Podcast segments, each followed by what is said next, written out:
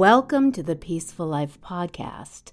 This is your host, Laura, coming to you from a cottage in the woods in the beautiful mountains of California.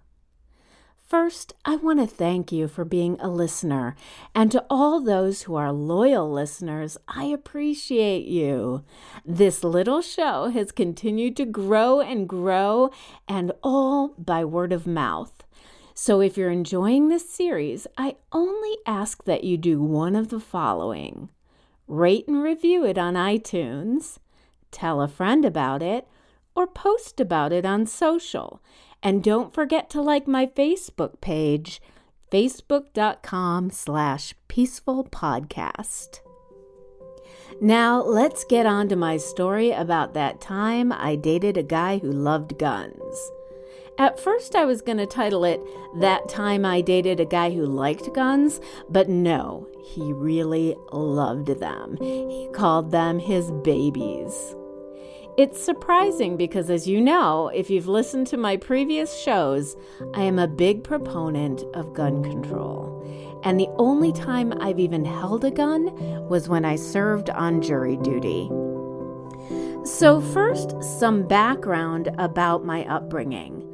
I was born in the 60s, grew up in the 70s with parents who were pacifist, liberal Democrats. And when I say pacifist, that doesn't mean being passive, that means promoting peace. That's how I grew up.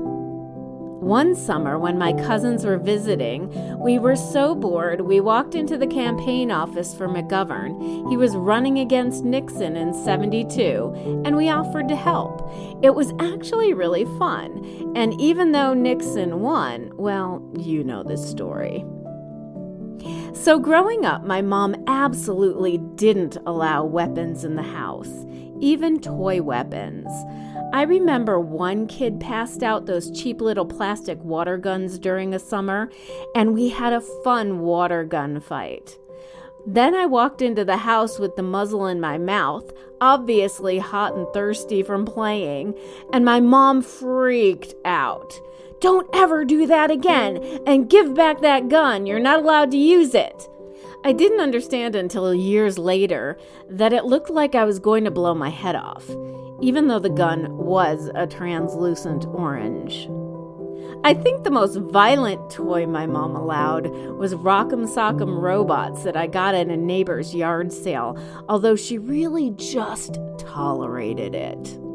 So that was my life and my upbringing. I was taught that guns in the home were most likely to be used against their owner or contributed to more fatal accidents than any other household item. And I'm not preaching here, just explaining that it was an important issue to my parents and to me in my upbringing. Fast forward to getting married, having a baby, getting divorced, and then being a single working woman. I did a stint as a technical recruiter for a software development firm in LA and was responsible for recruiting people from all over the world to work at this company.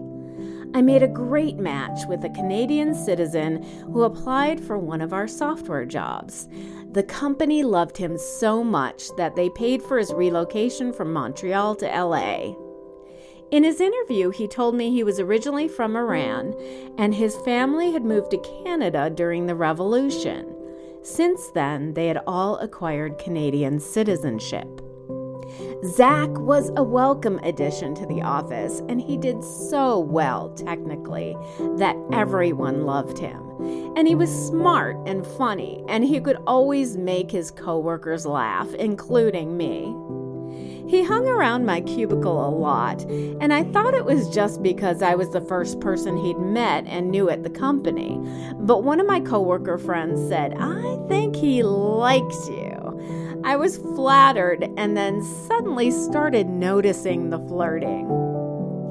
Zach would hint at going out, but I said I really didn't want to date a coworker. My ex husband and I met at work, and when we were dating, there was an office pool going around betting on when we'd get engaged. When I found out about that, I was mortified. People betting on my love life.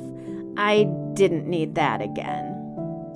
In addition to that, he made it clear that his hobby was guns. And when he said that, I cringed as if he had told me he was an alien. Guns? Why guns? Well, he'd be vague and say it was fun and he loved collecting them, and he was good at, of all things, sniper shooting. He had even won many national competitions. He had an arsenal of sniper rifles, which he kept under his bed and even took them traveling with him. This was pre 9 11, by the way. They were definitely his babies. Well, I made it clear that guns were so not part of my world, and I couldn't imagine why and how that could be a hobby. Not in a judgmental way, just in a way that it was so incredibly foreign to me. I would say things like, But they're manufactured to kill people. And he would say, But I don't kill people, I shoot targets. And we would go back and forth. We eventually avoided the subject altogether when we hung out. Anyway, we got along so well that he kept pushing to go out. We liked each other and we liked a lot of the same kinds of movies and foods. So I agreed, saying we could hang out as friends. And we did. We went out for about a year as just friends and we had a great time. Long story short, I left the company, then he left the company, and at that point, we took our friendship to the next level. We both knew it would never be long term. It was kind of friends with benefits, but we loved each other as humans. It was a lovely, comfortable, healthy relationship, and that's so rare, right? Zach never took out his guns when I was over, but I knew it was a big part of his life. One time when we were together, he finally told me the story about the revolution in Iran. He said he and his father would go out onto the street looking for dead bodies. Then they would load them into a cart and try to find the families of the deceased so they could bring the bodies to them. He was just 11 or 12 at the time. And as he and his father did this, they had to literally dodge bullets themselves. The war was still in progress. He was extremely traumatized by this. I could tell by the emotion and tears that emerged when he related the story to me. And at the end of the story, he said, That is why I arm myself, Laura. Nobody is ever going to hurt me or my family, ever. I suddenly saw the child within Zachary, so scared, so full of pain and fear of being attacked for no reason, having his own life and his family's life threatened, that the only way he could take care of this scared inner child was to bear arms. I talk a little bit about our inner child in last week's bullying episode. I believe we're all every age within ourselves, that our child self has a huge influence on our adult self. And I think we're always trying to take care of it and its trauma, and we carry our child around with us. Now, my mother obviously did not approve of the relationship with Zach and even went so far as to call him the gun nut. But that's not fair. It's not fair to label people when you don't know them, when you don't know their story. And that's all too common nowadays, as the United States of America has become the divided states of America. We are quick to throw out terms like gun nut or libtard, snowflake, or basement dweller.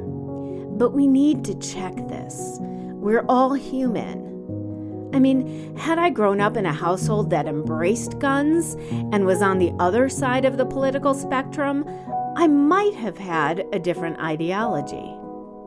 So, back to the story. Zach eventually got a job on the East Coast, and we parted amicably.